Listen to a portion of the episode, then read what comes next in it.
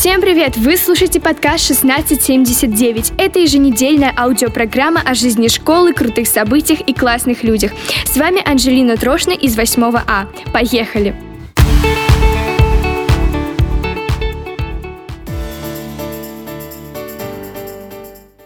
Десять лет эстрадно-джазовому ансамблю «Экспресс». В честь праздника на школьной сцене состоялся юбилейный концерт.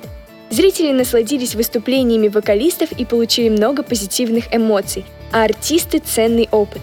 За минувшие годы для участников коллектива музыка и вокал стали главным занятием в жизни, а хобби для некоторых переросло в профессию. Поздравляем ансамбль и желаем артистам творческих успехов!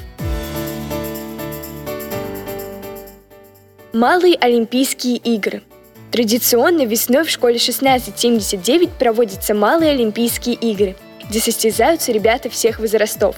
В этом году ученики начальной школы соревновались в ловкости, скорости и выносливости, а старшие приняли участие в чемпионате по настольному теннису, победителей которого мы поздравляем.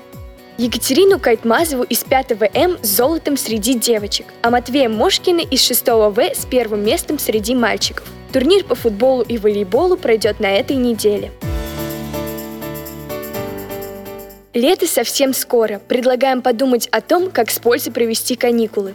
Приглашаем учеников, которые интересуются биологией, медициной и журналистикой, принять участие в летней школе – Летняя школа – это свободное пространство, в рамках которого ученые, журналисты, медики, экологи, студенты и школьники свободно общаются, обмениваются опытом, проводят исследования, делают журналистские материалы. Подать заявку можно до 31 мая. Подробную информацию ищите в школьной группе ВКонтакте. Еще больше новостей о школе 1679 вы найдете в соцсетях. С вами была Анжелина Трошина. До встречи через неделю.